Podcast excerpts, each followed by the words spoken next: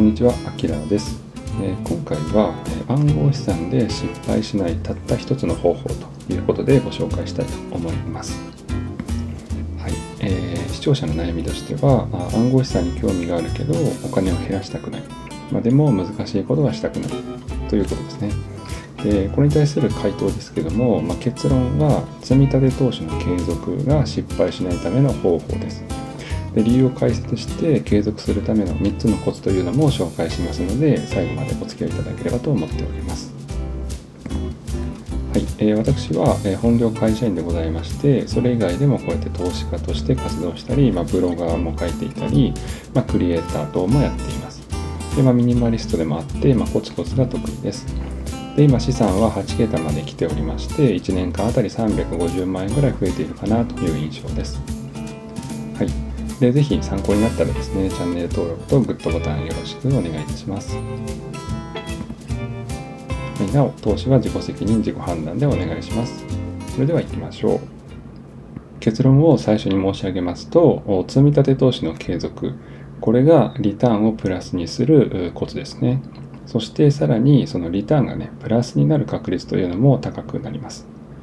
で、えー、直近のですね、約5年間、2018年の1月から2022年の7月まで、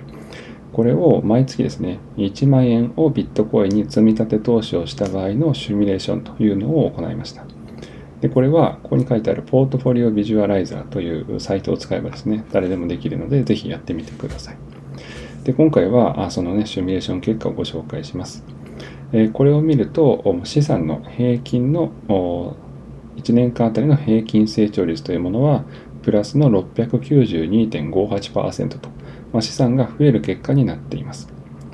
まあ、しかし、一方でですね、成長が最も悪いというのもこちらにワーストイヤーとして書いてありまして、これがマイナス71.75%と、まあ、資産が激減しているということですね。なので、こういうふうに 5, 5年間ですね、約5年間、まあ、継続して積み立て投資をすれば、1年あたりの成長率はプラスの692%というふうに、最終的にはね、プラスにはなっているんですけれども、ただ、その中でもですね、一時ある1年間はマイナス71%ということで、かなりビットコインが価格をですね、下げた時があります。でこうやって見てみると分かりますがいかに積み立て投資を長くするというのがよりいいというのが分かるかと思います。で短期投資も過去私ちょっとやっていましたけれどもやはり難しいしかなり世話しない感じでもうかなりねプロの世界という感じです。なので、えー、なかなかですね金融業界にいない人がですね短期投資をやるというのは、まあ、なかなか難しい素人は負け戦になるというのが非常に思っています。で、これがさっき5年間のビットコインの積み立て投資をしたものをさらに各年ごとに細分化したものですね。で、これを見ると、2018年ですね。2018年は残念ながらマイナス71%というリターンでした。2018年のチャートを見ると、多分ですね、もう右肩下がりになっていることがわかるかと思います。ただ一方で2019年、20年、21年というものは、まあ、かなりね、上昇しているということです。で、えー、最近ですね、こ2022年は、まあ、ビットコインだけじゃなくて、株とか、そういうものももろもろ下がっていますが、2022年も今下がっているということです。なので、運悪く2018年の最初に始めて、1月とか、2018年の12月に辞めてしまった人は、マイナスのまま終わってしまいますが、その後継続的にずっとコツコツと投資を続けていれば、最終的にはプラスというリターンになっています。なので、こういうふうに1年未満の短期であるとなかなかですね、こうマイナスになる年がどうしてもこれ運でございますので、そういう時もあります。なので、いかに長期投資でコツコツと資産を増やしていくかということが、あ負けない、失敗しないコツかなというふうに思います。じゃあ、なんで、えー、やめてしまうのか、そしてそれを、まあ、継続するコツというものを3つですね、今日はご紹介したいなと思います。まず1つはですね、定期買い付けのサービス、こちらを利用するというのが継続するためのコツの1つ目です。まあ、この理由としてはですね、なかなかこう人の意思というものは結構弱いもので、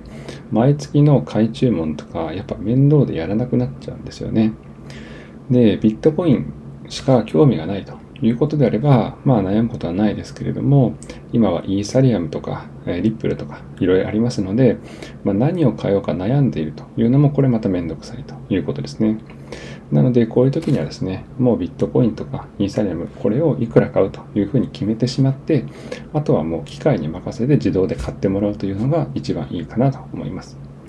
でこの毎月定額を買うというのは、まあ、ドルコスト平均法というふうに言われていて、まあ、誰でもできるですね簡単な投資戦略として非常に有名です。なので、えー、ぜひですね、えー、興味がある方は、ちょっとドルコスト法、平均法、ちょっと Google サーチしていただいて、あとはですね、定期買い付けサービスは普通に各証券会社等々でできますので、やってみるといいと思います。大体、なんか株とか暗号資産とかで、ちょっとこう負けてしまった人、まあ、損が出てしまった人の話を聞くと、まあ、1ヶ月、2ヶ月で辞めてしまったとか、もしくは1年未満で辞めてしまったっていうことが多いです。一方で、大体プラス、まあ、利益が出ている人の背景を聞くと、もう2、3年やってますよとか、まあ、そういうことがほとんどだと思います。なので、ぜひ周りにそういう方がいらっしゃれば聞いてみてください。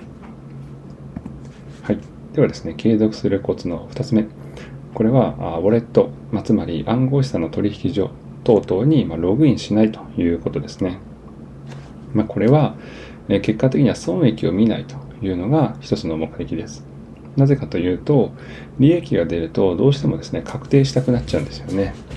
今自分の、例えばビットコインが3万円の利益が出ているってなると、やっぱですね、こう世話しなくなって、あの、そわそわしちゃって、利益を確定したくなっちゃうんですよね。で一方で損失も同じです。マイナス3万円ってなると、今度はこのマイナス3万円がプラスに戻るだろうというふうに戻って、今度不安になってくるっていう感じですね。なので、こう、もう定期買い付けでもう5年間、10年間、そういう長期のスパンで投資をするっていう決めたんであれば、もう1回ログインをして、自動買い付けのサービスを設定したら、まあ、あとはですね、もう1年に1回くらいでログインはいいと思います。自分の資産が、あ、こうなってるな、ああなってるなというふうに、まあ、1年に1回ぐらいのチェックでいいんじゃないかなというふうに思います。なかなかですね、あの一喜一憂してもですね、心身が疲弊するだけですので、あのむやみやたらに、まあ、ウォレットにログインしないというのがいいと思います。はい。で、最後3つ目ですね。これはもう少額から始めるっていうことですね。もう大金ではあの冷静を保てないというのは、多分ですね、想像すればわかるんですけど、なかなかやってる時はですね、こう気づかなかったりします。で、何事も、まあ、少しずつという感じですね。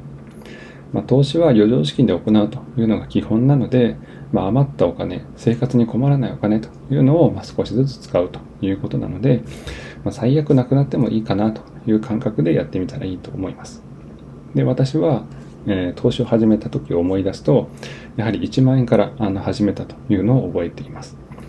で特に暗号資産というものは日々の値動きがかなり大きくてもう株の23倍動くのは当たり前な状況なのでままずは1万円ぐらいから始めてみるといいんじゃないかなと思います。多分暗号資産をやったことがないという人で投資をやったことがないという人はもう数万円から数十万円の増減というのは、ま耐えられないというふうに思うのでまずは1万円からコツコツとやってみたらいいと思います。はい。なので今日の、まあ、結論の一つとしてですね、まあ、ある使用者さんからは多分定期買い付けサービスならま簡単だね。まあ、というか、最初だけ設定して、あとはね、もう何もしないという状況なので、まあ、こういうふうにも解釈できるかなと思います。で今私がま初心者だったらということを振り返ると、ま、毎月1万円分のビットコインを定期買い付けサービスを使って買うんじゃないかなと思います。多分あの2万円とか3万円だとちょっと大きいし、まあ、1万円ぐらいが一番無難かなという感じです。で慣れてきたら、まあ、2万円とか上げてもいいと思うんですけど、まあ、最初は1万円ぐらいがいいと思います。はい。今日のまとめですね。あの今日のまとめは暗号資産で失敗し失敗しない、まあ、たった一つの方法というのは積み立て投資の継続です。まあ、これをすることでリターンがプラスになる確率というのが最も高くなります。直近5年間のビットコインを毎月1万円積み立て投資をした場合のシミュレーション結果を見れば、1年あたりの資産の成長率というものはプラスの692.58%と、まあ、プラスになっています。で一方ですね、やっぱり成長が悪い年というのもあってマイナス71.75%ということなのでやっぱり年によってはマイナスになる年がありますが特に5年間ぐらいで見れば、まあ、プラスになっているということです。で暗号資産ちょっとやってみたいなという方はあの概要欄に講座解説を解説したブログ記事を掲載していますのでぜひそちらもチェックいただけると幸いです。あのスマートフォンでもパソコンでもどちらでもできますが大体作業は10分ぐらいで終わります。えー、審査の時間でまずというのはあるんですけれども、まあ、あなた自身が手を動かして作業するというのは本当に10分ぐらいで終わるかなというふうに思います。で全てはですね、あのスクリーンショットを撮りまして、まあ、各手順はこうしましょう、ああしましょうというのをブログ記事で書いてありますので、まあ、ぜひ興味がある人はやってみていただけると嬉しいです。はい。で、それ以外にですね、暗号資産に関する動画というのはいくつか使っていますので、えチェックいただけると嬉しいです。で私は基本はあのコインチェックをメインに使っています。で他にもビットフライヤー等も使っていますが、一番のメインはコインチェックで、これが一番使いやすいです。まあ、一言理由を申し上げますと、まあ、圧倒的に使いやすいということですね。まあ、買うのも売るのも画面の見やすさも全て一番、やりやすいという印象を持っています。なのでコインチェックを使っています。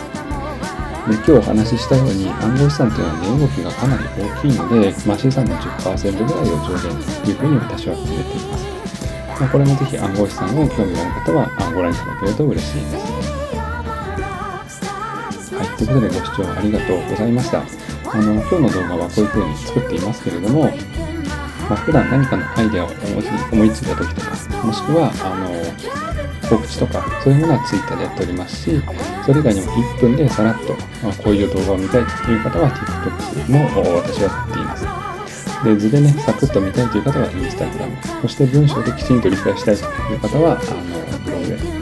で音声でも配信しておりますのでぜひポッドキャスト等々も配信しておりますので興味がある方は聞いていただけると嬉しいです。あの基本的にはどのコンテンツもあの同じアイデア同じコンテンツ、えーと、なんですかねこれであれば、あの、暗号資産を失敗しない方法ということで同じ内容を掲載しています。ただそれが文章だったり図だったり、まちょっと違うだけなんですけど、一番皆さんが、あの、チェックしやすいコンテンツで見ていただけると嬉しいかなと思います。はい、ということで今日もご覧いただきありがとうございました。良い一日を。